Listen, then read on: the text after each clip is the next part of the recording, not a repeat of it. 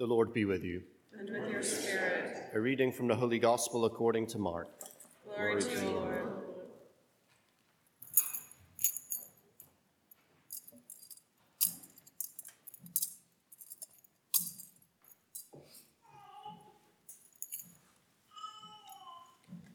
The Spirit drove Jesus out into the desert, and he remained in the desert for 40 days, tempted by Satan.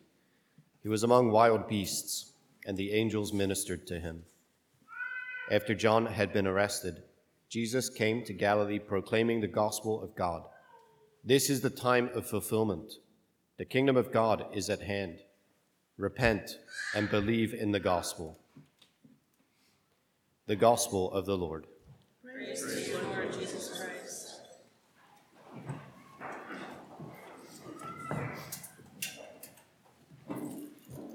Okay, we're getting put through the paces. You know, this is uh, Lent, Lent's first Sunday, right? It's always the temptation narrative. Uh, you might remember Matthew's version of the temptation narrative or Luke's version of, of the temptation narrative. Uh, quite, quite long, very detailed.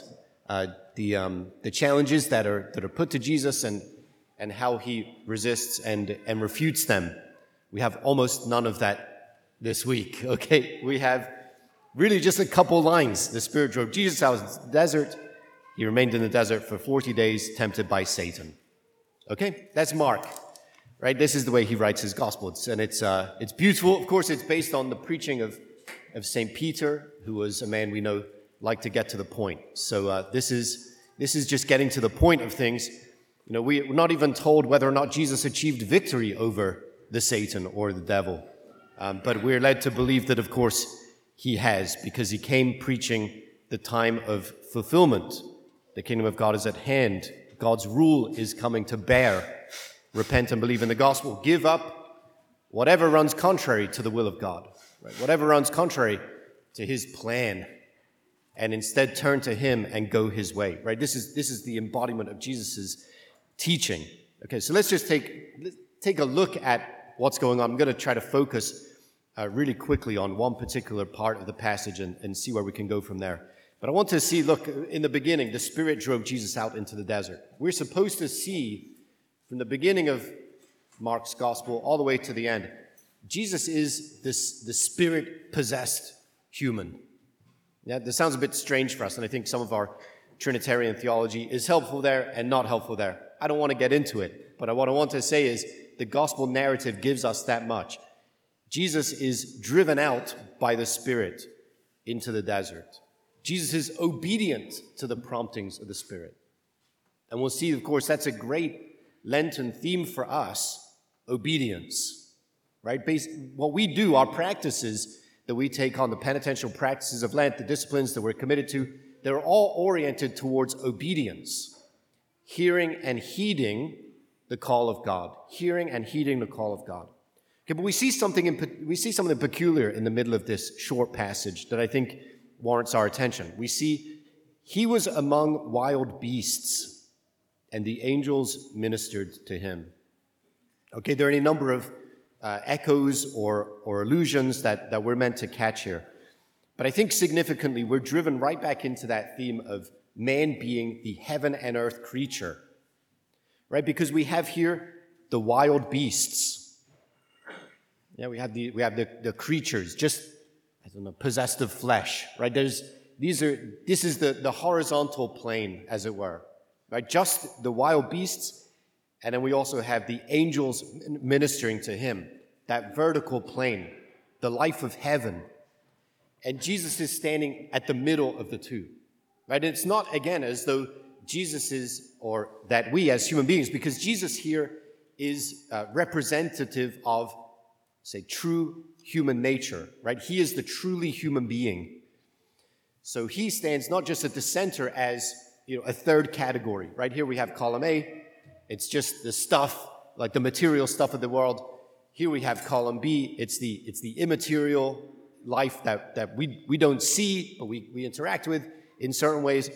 And then here's Jesus. He's a mix of the two. Yeah, he, yeah, it, we are a mix of the two, right? We are, we're body and soul. We're embodied souls. Uh, but it's not simply that we're a mix of the two, it's that we're made to be the hinge of the two. Man is made to be a hinge of creation, of, of the vehicle, right, of the conduit between heaven and earth.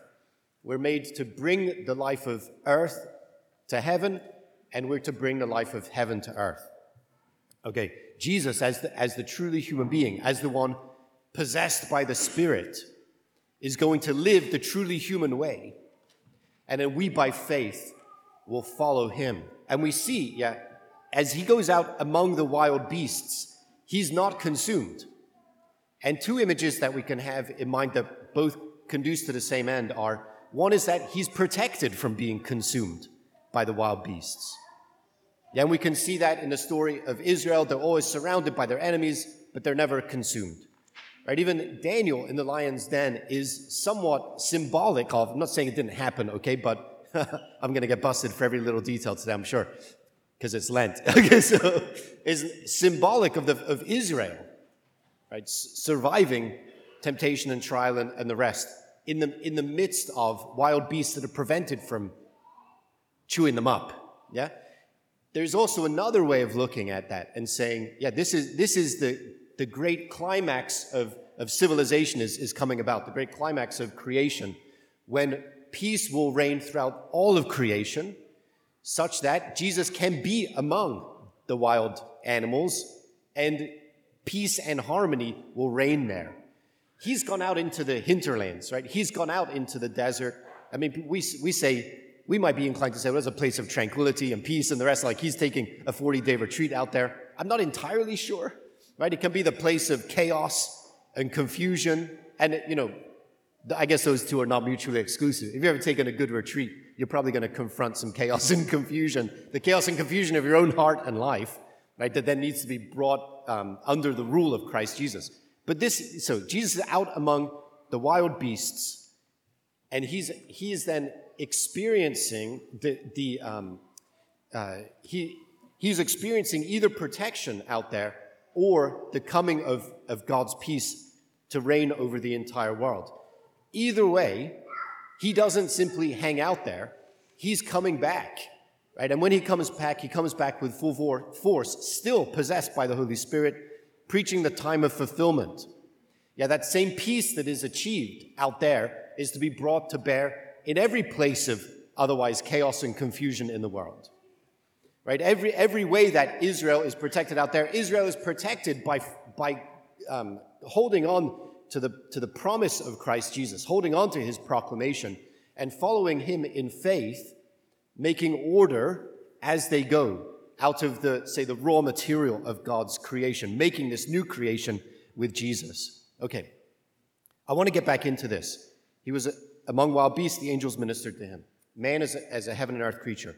Because the man as the heaven and earth creature is, an, is um, a reality that we experience par excellence in the Mass. Okay, it's, why is that? Well, here in the Mass, is represented Jesus' sacrifice, his Good Friday sacrifice.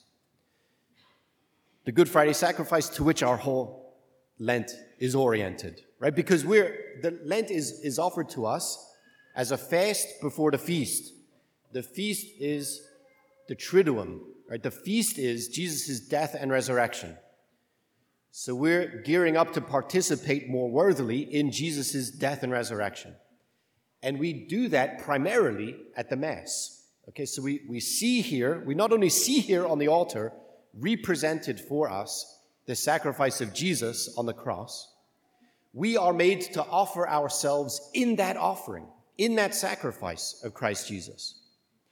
Right, so this is the, the Mass is the divine victim offering himself to God, his Father, and we, the faithful, offering ourselves along with him. That is the source and summit of Christian life. So here at the Mass, we are um, activating or having God activate in us our priesthood, our common priesthood, by which we bring the stuff of earth to heaven. What do I mean? Well, we're, okay, yeah, we're embodied souls, okay? We're bringing our hearts and our lives into this exchange. So everything we have and everything we are right? That horizontal plane, everything we have and everything we are, we're turning over to God in the sacrifice of Christ Jesus. Right? Through him, with him, and in him. We're offering ourselves whole and entire to him. That's, that is a movement of bringing earth to heaven. Okay? And it doesn't stop there. Because by virtue of our bringing and making that offering, bringing ourselves and making that offering, we are made fit to bring heaven to earth. We're made fit to receive the fruit of that sacrifice, namely the, the risen body and blood of Jesus. We're made, to, we're made fit to receive Him into our bodies, into our hearts and lives, and then make that, make the power that we receive, right, the power of heaven itself, to make that power active in everything we do. And that's what it means also to be a spirit driven person. And so, just as Jesus is driven by the Spirit, we are, we are people driven by the Spirit. We receive the Spirit. We're receiving God's own life of love. We have to make that active in every practical way as we go, bringing heaven to earth in everything we do. I want to, I want to give a visual example, in part just to stir the pot, because that's, that's what I do. That's what I do, okay? But also because I think that there are many images available to us to help us realize what this heaven to earth reality looks like. Okay, so how many of you watch the Super Bowl? Okay, so we got some Swifties out there. Um, got some. you all don't look like football fans. Okay, anyway, so we got some football fans out there. Some... It's just a thing you got to watch the Super Bowl, right? Okay, so there was a commercial there. He gets us. Now, don't think you know where I'm going to go with it. Okay, so let take your time. Deep breath, probably through in through the nose and out through the mouth. Okay, deep breath, deep breathing for us. Okay, he gets us. Let me say this, and I'm going to ruin it right away. I love that commercial. Okay? I love that commercial. Okay, now let me, now me, let me say something. The commercial is, say, representation, representations, people washing other people's feet. Okay, that's the heart of it. Now, if that's all you see, and take away the chatter class, the people who are making money off of criticizing it, take that away and just look at those images and go, that's a challenge. That's a challenge, you know, because what's happening is, okay, in, as we, we're going to see toward the end of Jesus' life, he washes his disciples' feet in the upper room. This, and from that point on, and we're supposed to be particularly focused on the animating principle of Jesus' life, what it's been all along. But it takes special focus in his passion and death. The washing of the feet all the way to the end, all the way to the cross. And I could say the cross, you could look at this and say, this is the supreme act of washing feet, in the sense that it's the supreme act of embodying the life of heaven for the other. Okay? And because we follow Jesus in faith, we're made to be an army of foot washers. I've been saying this, I've been saying this for years. We have to ask Joanne for how long I've been, because she noticed first when I was saying it. I've been saying it for years. We're an army of foot washers. This is why I love that commercial, because I'm, because I'm looking at an army of foot washers. Okay? Now I'm looking at people, and the depictions are edgy.